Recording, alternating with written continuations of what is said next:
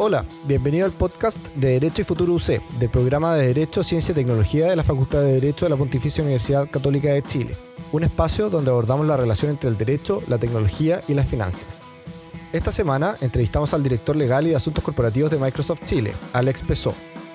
Alex es abogado de la Universidad de Chile y magíster en Derecho Público con mención en Derecho Constitucional de la Pontificia Universidad Católica de Chile. Además, es vicepresidente de la ACTI, la Asociación Chilena de Empresas de Tecnologías de Información. Hola, soy Matías Aranguis del programa de Derecho, Ciencia y Tecnología UC y hoy estamos con Alex Pesó. Alex, buenos días, ¿cómo estás? Hola, buenos días Matías, ¿qué tal? Muy, muy bien, gracias. Vamos directo al grano, Alex. ¿Cómo, cómo llega un abogado a ser fiscal de una de las empresas más importantes del mundo? Eh, Cuéntanos tu historia, cómo llegaste ahí, eh, qué significa ese puesto, etcétera. Mira, es una historia bien divertida porque la verdad es que yo trabajaba en el sector público, eh, especialmente en, en Chile Compra. Era el, abogado jefe de la Dirección de Compras y Contratación Pública en, los inicios de esa institución. O sea, eh, o sea que estábamos justamente trabajando en la creación de lo que es hoy día Chile Compra Em, y, eso implicaba, eh, obviamente, sacar una ley eh, que creara esa institución, em, que creara también el sistema electrónico de contratación pública y, toda la, regulación que salió, digamos, eh, y también un reglamento que complementara la ley, también el tema de los funcionarios públicos, o hacer los concursos, arrendar la oficina. Estábamos haciendo toda esa implementación. Esto más o menos partió con la ley el año 2003, digamos. Y, en ese proceso estábamos, más o menos hacia el año 2006, eh, cuando me buscó un headhunter. Esa fue la forma.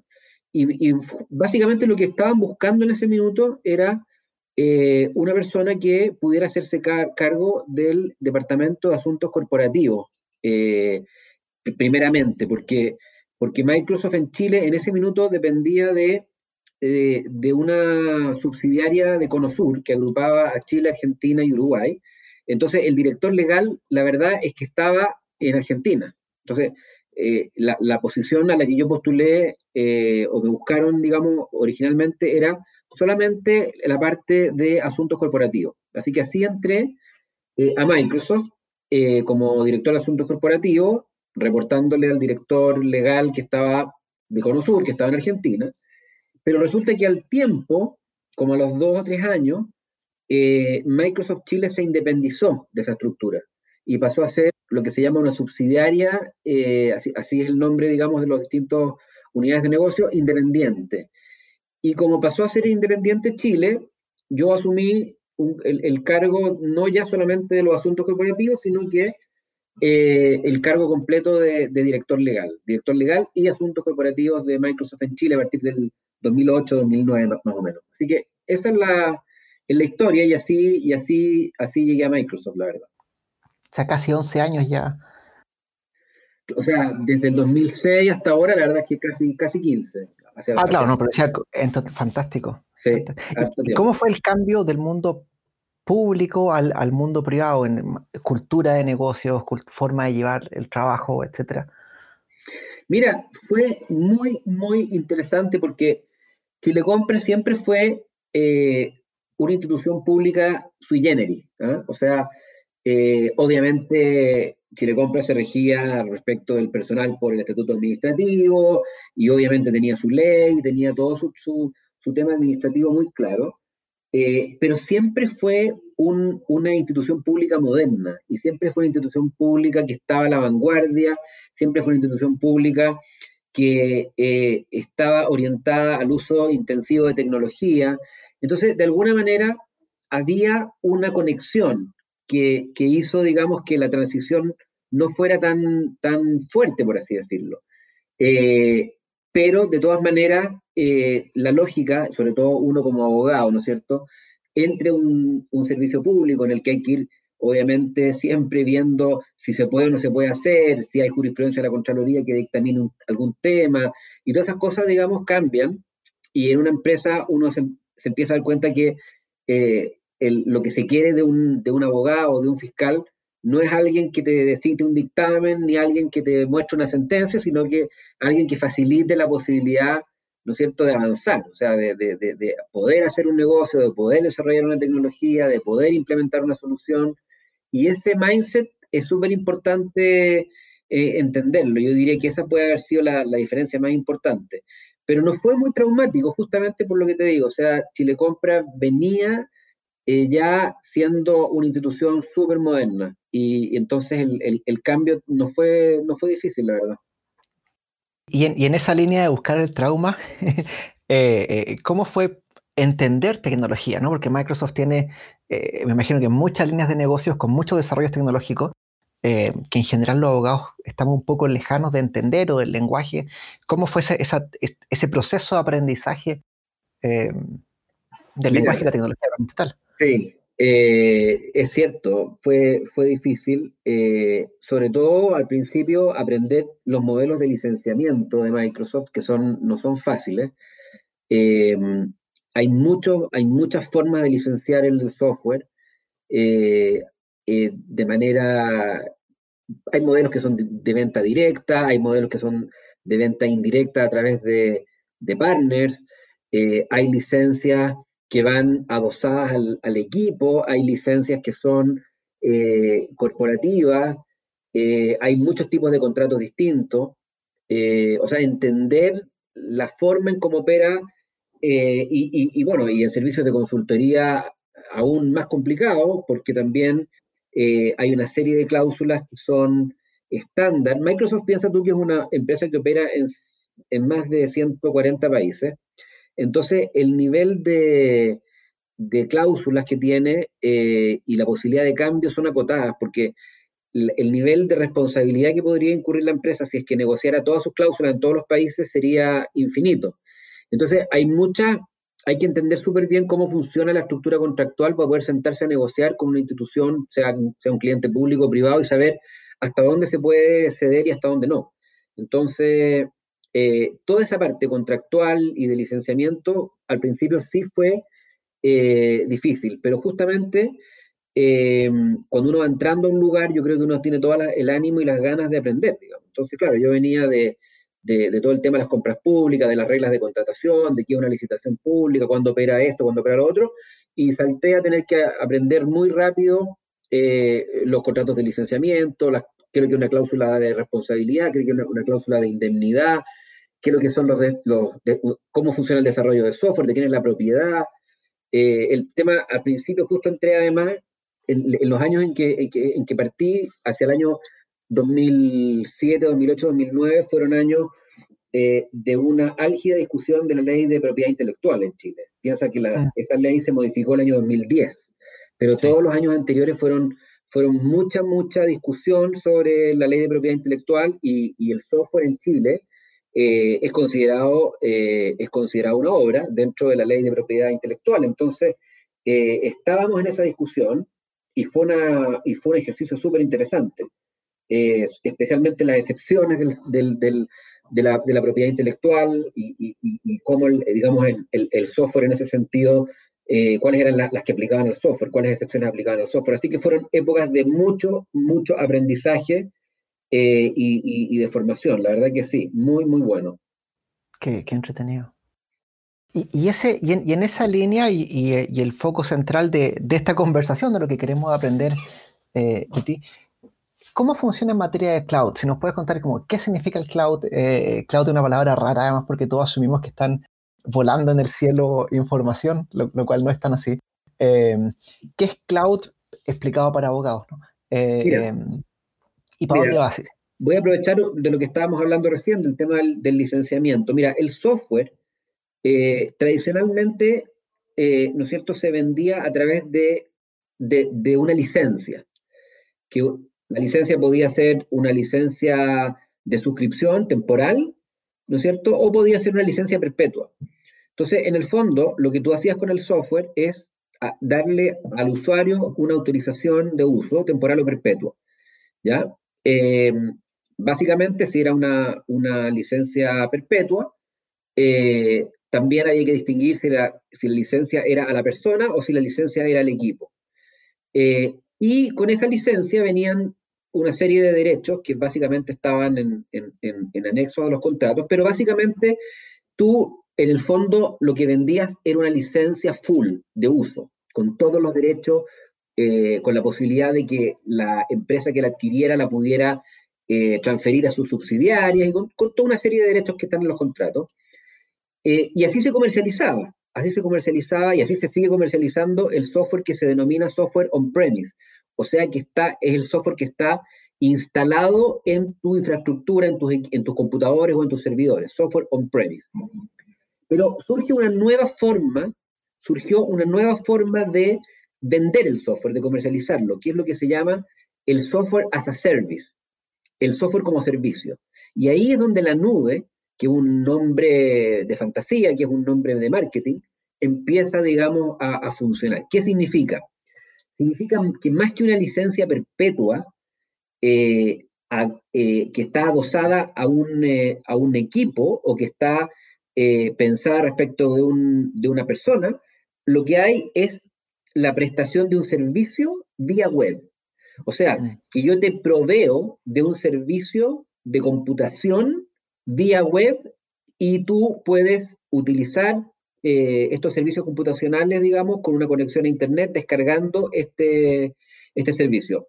Y obviamente que esta, esta, esta nube, que básicamente la nube hace, hace alusión a dónde eh, van a quedar esos datos finalmente, porque yo, por ejemplo, te, por la nube te puedo proveer un servicio de correo electrónico. Eh, es un buen ejemplo para entenderlo. O sea, yo te puedo dar un servicio de correo electrónico a través de una modalidad on-premise y con una licencia perpetua, o sea, yo te permito utilizar, por ejemplo, Outlook, en el caso de Microsoft, y, tú tienes, la, tienes la, licencia de Outlook, por ejemplo, de tal año, y tú lo puedes seguir usando perpetuamente.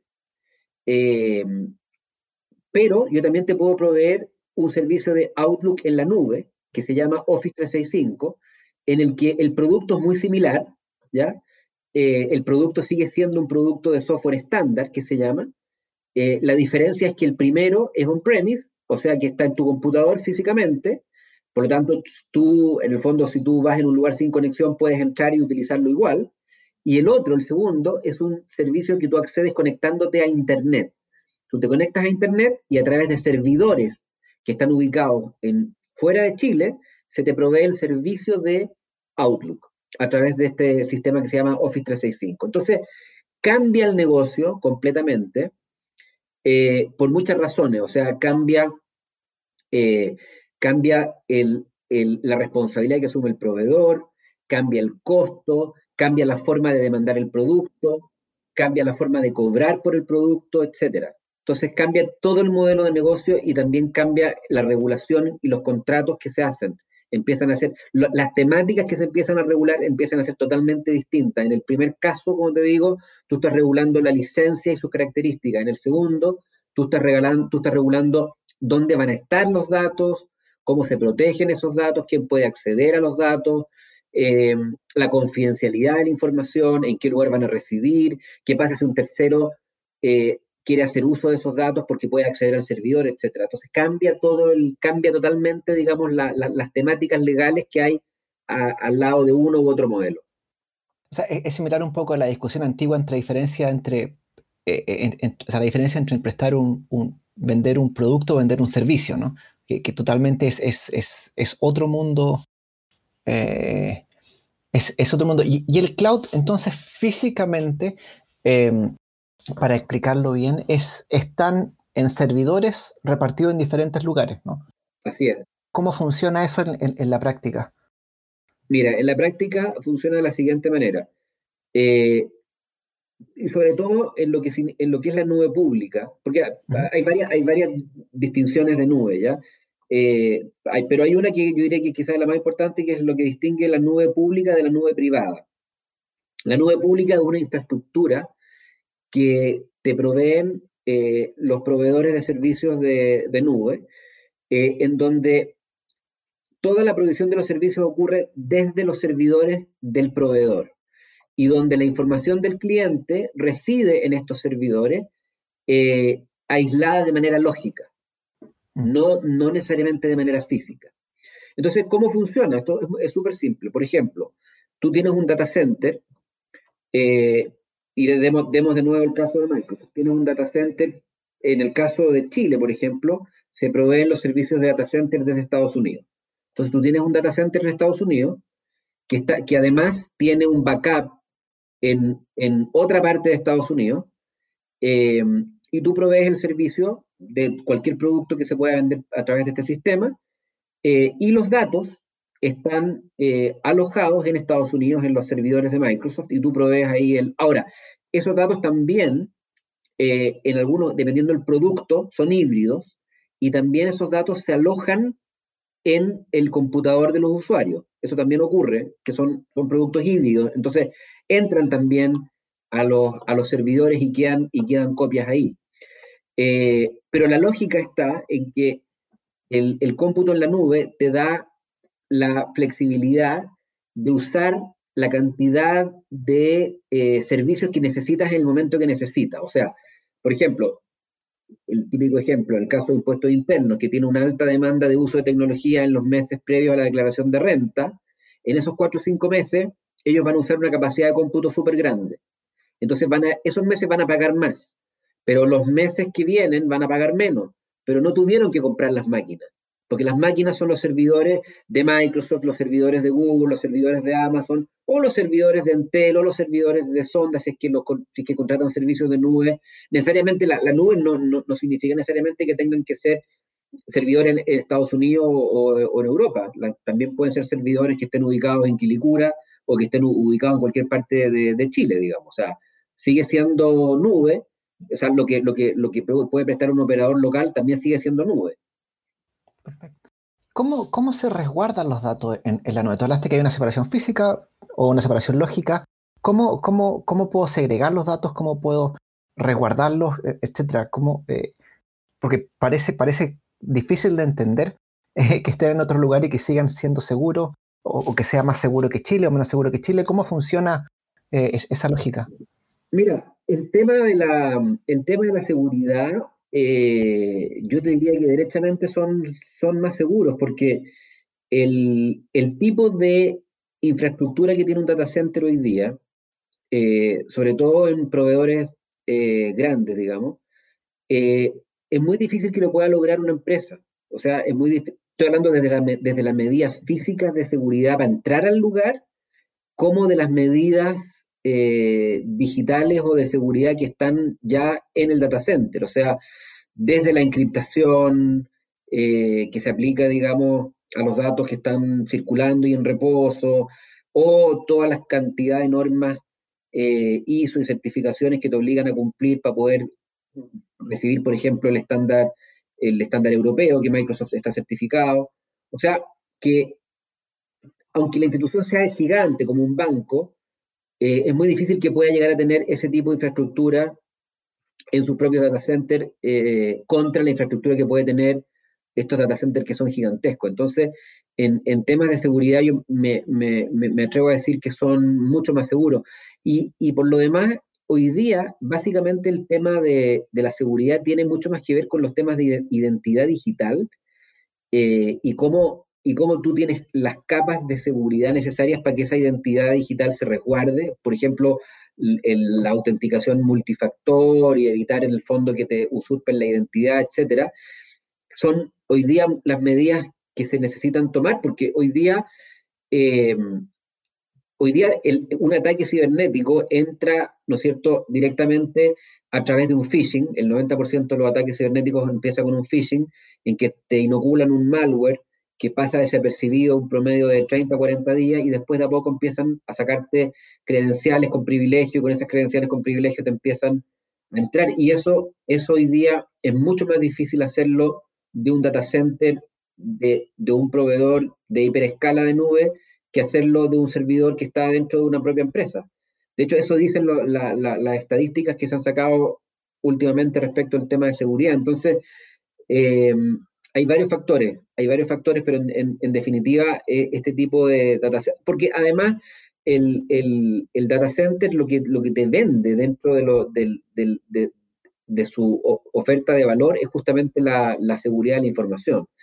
Eh, obviamente que eso no significa que tú estés libre 100% de ataque, eh, nadie lo está, digamos, eso no existe, pero la pregunta es cómo tú respondes a esos ataques, o sea, en cuánto tiempo te obligas a reportarlo, cuáles son las medidas de mitigación, cuáles son las medidas de, indemnización que estás dispuesto a pagar, y todas esas cosas hacen que en definitiva eh, el precio y las obligaciones a las cuales se obliga el proveedor hacen que este tipo de tecnología sea más accesible, más segura y más barata.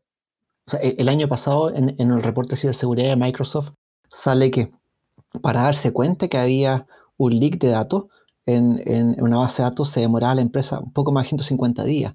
O sea, entraron a, tu casa y te diste cuenta a, los seis meses de que habían entrado a tu casa. Y después de eso empezaba el proceso para empezar a, reaccionar y tratar de compensar o, mitigar el daño, lo cual es un, un desastre. Un desastre. Eh, un desastre. Por eso que el tema de, la identidad digital es mm. clave, la educación, el entrenamiento y, poder en el fondo tener, eh, o sea, hoy día, por ejemplo, la, la, suite de Office 365 trae una, una, capacidad de detectar phishing eh, cercana, no sé, más del 95%, o sea, tú fácilmente te das cuenta si lo que te está llegando hay alertas y todo eso. Entonces, porque esa es la forma de protegerse hoy día. O sea, eh, Microsoft lo que hace también es que, en el fondo, comparte la información que está en el ecosistema. O sea, Microsoft tiene no sé cuántos millones de autenticaciones de Windows diarias de sus clientes. Y esa información pública, que no es propietaria, eh, y ahí uno puede detectar cuáles son las IP que están contagiadas y cuáles son los contagios, cuáles son los virus que están. Y hay un equipo que está en, en, Redmond, en la casa matriz, que, está, que lo, que hace todo el día es buscar esas infecciones y, y combatirlas, digamos, en, en, favor de toda, la, de toda la comunidad, digamos, que se beneficia después de esa, de esa información. Y y desde el punto de vista del abogado, porque claro, hay, hay, dos áreas, ¿no? Que podría afectar, que se me ocurren, em, que podrían afectar la función del abogado. Uno es aprender efectivamente a negociar contratos de cloud, entender, etcétera. Pero la segunda área es en el día a día el funcionamiento de una oficina de abogados. ¿Cuán recomendable, cuánto se está usando eh, por oficinas de abogados que empiecen a manejar sus bases de datos en cloud? Porque si lo vemos en la práctica, eh, la información que tiene un abogado a sus clientes súper sensible, ¿no? Tiene un valor económico gigantesco en muchos casos. Eh, en Estados Unidos jurisprudencia no menor, hay mucha jurisprudencia con respecto a responsabilidad por mala administración de la información de los clientes, etc. ¿Cómo cambia eh, eh, o cómo debería cambiar el abogado con la utilización de de, esta, tecnología? Lo que pasa es que es interesante, pero lo que pasa es que lo que, lo que está implícito en tu pregunta es como si la nube fuera menos confidencial o menos segura que la, que la, que la, que la provisión de servicios on-premise. Y me pasó lo mismo eh, esta, esta, semana, la semana pasada, conversando con un banco que me, me hacía la misma pregunta respecto al secreto bancario. Me decían, bueno, pero yo no puedo utilizar esta tecnología porque, de acuerdo a la ley, ¿no es cierto?, el secreto bancario me obliga a ta, ta, ta, ta, ta. Entonces, a ver, eh, que, una información se vaya a la nube, eh, no significa en caso alguno que esa información se va a conocer o, va, o se va a hacer disclosure de la información en, absoluto. O sea, la confidencialidad sigue vigente eh, exactamente igual. Al, en general, a los proveedores de, servicios de la nube no tienen mayor interés en, esa información y no acceden a ella. No, no, no la acceden. Es como es como lo mismo en, el caso de lo, cuando se discutió la ley de propiedad intelectual, cuando se habla de los intermediarios. O sea, el intermediario, en este caso, piensa tú que en el, en el caso de los abogados, en el caso de los bancos, eh, tú como, como estudio o el banco tienen el rol, de acuerdo a la ley de datos, de lo que se llama el responsable de los datos. Y, los titulares son, en el caso de los abogados, los clientes del estudio, en el caso de los bancos, son los titulares de las cuentas corrientes, los clientes de los bancos. Eso, esos titulares de datos confían en el responsable, ¿no es cierto? Y le entregan vía, vía firma de un contrato la información. La información de los juicios, la información de los casos, en el caso del banco, la información de los depósitos, etc. Y luego lo que hace el banco, o lo que hace el estudio de abogados, es contratar a una empresa que en este caso pasa a ser el, el, el, perdón, el encargado, de acuerdo a la legislación chilena. Otras legislaciones hablan del procesador, esa es la palabra que usan. Y el procesador es un mandatario. Ese es el rol que tiene, que tiene el proveedor de, de servicios cloud. Es un mandatario que se obliga a realizar lo que dice el contrato. Y en el contrato está clarísimo que no, no es parte del contrato acceder a los datos. La, de hecho, la única forma eh, eventual de acceder a los datos sería, en el caso de una empresa norteamericana, que te aplicaran una de estas normas que siempre te preguntan del tema de la Patriot Act y todas estas normas, que son de, que son de una incidencia, en términos porcentuales deben ser el 0,001% de los casos que te hacen, porque además por, por contrato lo que, lo que, las compañías norteamericanas hacen eh, es, tomar eso, esas solicitudes y decirle al, al, FBI, vaya a preguntarle al cliente. O sea, ¿por qué me pregunta a mí como proveedor? Pregúntale al cliente directamente. Ahora, hay casos de delitos en que tú tienes que, tienes que responder. O sea, si hay un delito de terrorismo, por ejemplo, eh, tú, tú, tienes que responder, pero tú respondes y al mismo tiempo le, notificas a tu cliente, señor cliente, me están pidiendo esta información porque, no sé, se supo que van a, van a atacar tal cosa en, en, cinco horas y hay unas vidas humanas en peligro, pero son, estadísticamente, no existen esos casos prácticamente. Entonces, entonces eh, ir a la nube en absoluto es sinónimo de que la información se hace pública. Eso no, eso no, no ocurre al revés, o sea, el negocio de, toda esta empresa es que, es, que no, es que la información siga siendo del cliente. De hecho, por contrato, la información sigue siendo del cliente y terminado el contrato, si el cliente no la retira en cierta cantidad de días, yo tengo que destruirla. Yo siento que es mucho más segura la nube en general. Y, por eso la pregunta iba, iba, iba en esa línea, ¿no? ¿Se usa, hoy las oficinas de abogados ya están usando servicios de nube? Yo creo que sí, están usando están usando servicios de nube, están usando inteligencia artificial eh, eh, en, asuntos que son, no sé, estudios de títulos y otros están digital, digitalizando. O sea, hay muchos servicios que van a, van a digitalizarse y van a poder prestarse los servicios de jurisprudencia, eso hace mucho tiempo que ya vienen siendo, pero cada vez con mayor potencia, con mayor sofisticación, digamos. O sea, antes los típicos estudios gringos, ¿no es cierto?, cuando entraban los, por primera vez los asociados, ¿no es cierto?, los mandaban a esas bodegas llenas de cajas que tenían que encontrarlo, la, la, estaban, no sé, trabajaban hasta, mientras más tarde se acostaban, eran, eran mejores. Bueno, todo eso hoy día yo creo que ha bajado bastante porque, porque hay un tema, como te digo, de uso de, tecnología, digitalización, inteligencia artificial. Para poder usar inteligencia artificial tenés que tener digitalizado, tenés que tener eh, eh, documentos digitalizados, si no, no, no, no podéis correr la inteligencia artificial contra documentos físicos, digamos. Eh, y, eso viene, eso viene, eso viene, eso, ya está, ya existen muchos servicios de inteligencia artificial en el mundo de los abogados, la verdad. Es un gran tema ese, además. Sí, un gran tema. El futuro, el futuro de la profesión y hacia dónde va y todo eso. El tema de los, de los, de los algoritmos, eh, las denuncias de discriminación, cómo los abogados vamos a tener que defender a los clientes que, no sé, tú estás ahí en un lado de la calle y el banco te aplica una tasa, en Estados Unidos el banco te aplica una tasa de tanto para, un crédito de consumo y al otro lado de la calle, que una calle probablemente donde haya otra composición étnica, te aplican el 30% más. Eh, entonces la inteligencia artificial tiene su lado bueno, su lado malo, como todo. Las tecnologías son neutras. Si la usa, la puede usar para el bien o la puede usar para el mal. Vamos, vamos, en honor al tiempo, vamos a pasar a, la siguiente sección que te vamos a hacer tres preguntas de verdadero y falso. Muy bien. Eh, para tener eh, con algún nivel de, argumentación, pero, pero más bien eh, al hueso. Al CAI. Claro.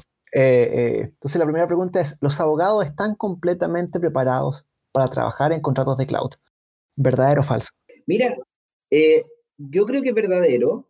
Yo creo que es verdadero especialmente los abogados que están eh, más relacionados con los temas de tecnología. Siempre en los estudios hoy día hay estudios boutique, mm. además hay estudios grandes que tienen, que tienen siempre un, un, eh, un, departamento de tecnología, tienen distintos nombres, pero hay muchos abogados, incluso abogados de, los abogados, por decirte, no sé, de, de Falabella, los abogados de grandes retail o de los bancos, han tenido que meterse en este tema mm. y de alguna manera han tenido que aprender y estudiar eh, las leyes que están detrás de esto, la ley de compras públicas, la ley de protección de datos personales, em, la ley de delitos informáticos, etcétera, Eh, así que yo te diría que cada vez son más los abogados que se enfrentan eh, para poder atender a sus clientes, ya sea que están adentro del cliente o que están afuera, a los temas de, de la nube. No solamente de la nube, sino que también, como te digo, de, de, temas de inteligencia artificial, de temas de ciberseguridad. Yo creo que los abogados están aumentando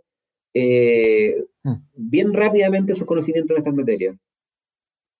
La, segunda pregunta, con esto de la automatización, eh, ¿los abogados no van a ser necesarios en 15 años? Mira, yo creo que eso no es así.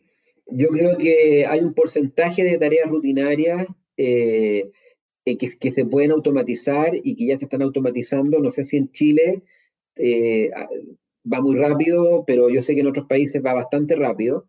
Como te decía, hay, digitalización, búsqueda de jurisprudencia, estudios de título, eh, sobre todo en materia en que operan formularios, de repente en las áreas de seguro.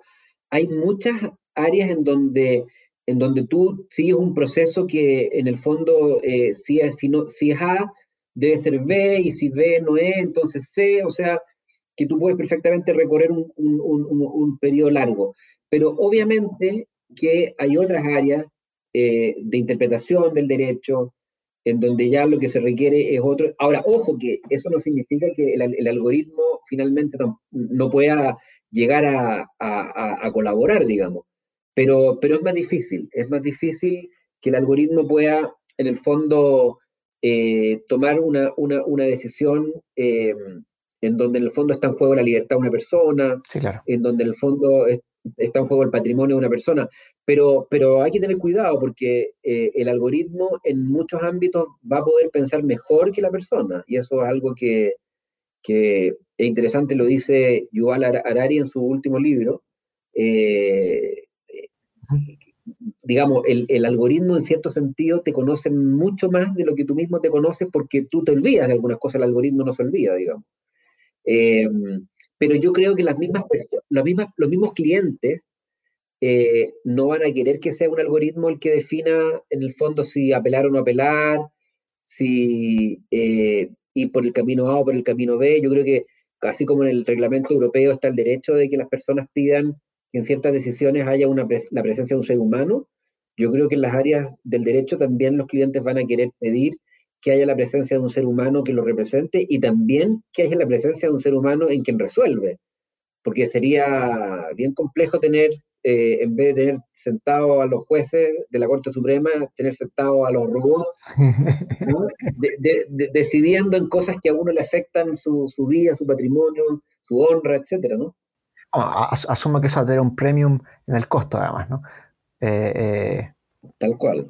Ahora, es interesante esta idea que, claro, ahora ir a un bar, me pasa en China, por ejemplo, hay algunos bares donde el que servía era un robot. Entonces era, eh, era para ir a sacarse fotos, ¿no? Porque era que choro que un, que un robot te, te, haga el trago, lo que sea.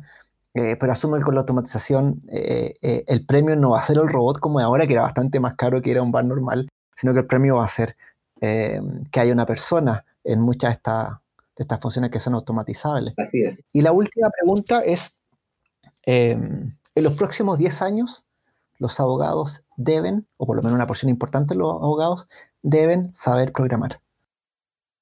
Mira, yo creo que programar es algo, es algo, sí, o sea, nociones, nociones de programación, sí. Eh, uno debiera entender la tecnología más de lo que lo, o sea, uno, uno como usuario muchas veces la verdad es que es tanto lo que uno tiene que hacer en el trabajo de abogado, etcétera, uno dice, la verdad es que no de esto no me preocupo, que se preocupe la gente informática. Pero la verdad es que va en el beneficio propio entender un poco más ¿ah? mm. y, saber cómo funcionan las cosas y por qué el tema de los parches y el tema de las actualizaciones. Yo, yo por ejemplo, no, al principio no era muy computín, como se dice, y, y, ahora tampoco lo soy, pero, eh, pero entiendo un poco más y tiene beneficios, digamos. Y como abogados, yo creo que para nosotros es muy importante, eh, yo creo que, y depende de las áreas de abogado, hay áreas que, que es más importante todavía. Eh, en las áreas penales, estoy pensando eh, en materias de prueba. En materias de prueba, las pruebas informáticas, las pruebas que, y, entender en el fondo cómo operan, yo creo que sí. Yo creo que programar, y no solamente programar, sino que entender cómo funcionan los equipos, los sistemas, las redes, los teléfonos, es, es, importante. en algunas áreas, como siempre, más que, más que en otras. Ahora, de que sea esencial, esencial, no lo sé pero yo diría que no, no, no, estaría nada de mal que en las facultades se agregara, así como hay ciertos electivos, que se pudiera agregar temas de programación, eh, pruebas forenses, informática, etcétera, ¿no? Hay, hay, hay áreas en que la tecnología va a ser eh, crítica para un abogado.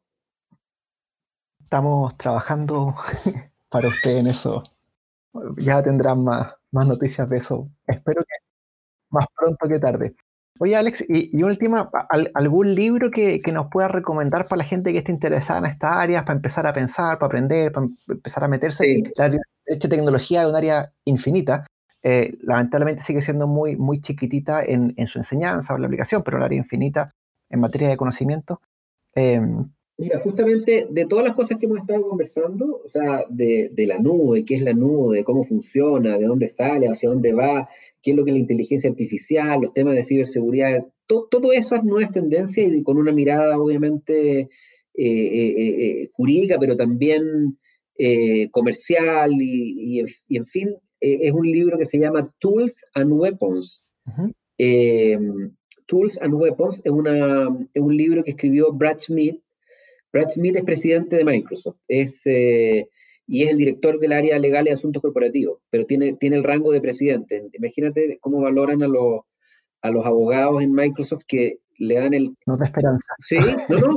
O sea, es, no, no sé si ocurre en muchas, en muchas empresas, pero se le da el rango de presidente al encargado del área legal y asuntos corporativos, porque es un área eh, esencial para la, para la, compañía. O sea, el, el, el, área legal, pero también eh, los áreas regulatorias y, todo eso son, fundamentales en una compañía eh, hoy día, eh, y así lo considera Microsoft. Bueno, él escribió un libro que salió el año pasado, que se llama Tools and Weapons, yo lo recomiendo. Es muy interesante para el que quiera empezar a, mirar y entender estos temas, está muy bien explicado, es un buen, cuando uno dice, bueno, a mí me gustaría, ¿por dónde, ¿por dónde empiezo con algo que me permita entender mejor? Ese libro yo lo, lo recomiendo. Está, está, está en inglés y también es un buen ejercicio leer en inglés. Sí, claro. Vamos a poner. para los abogados, para los abogados que venimos de.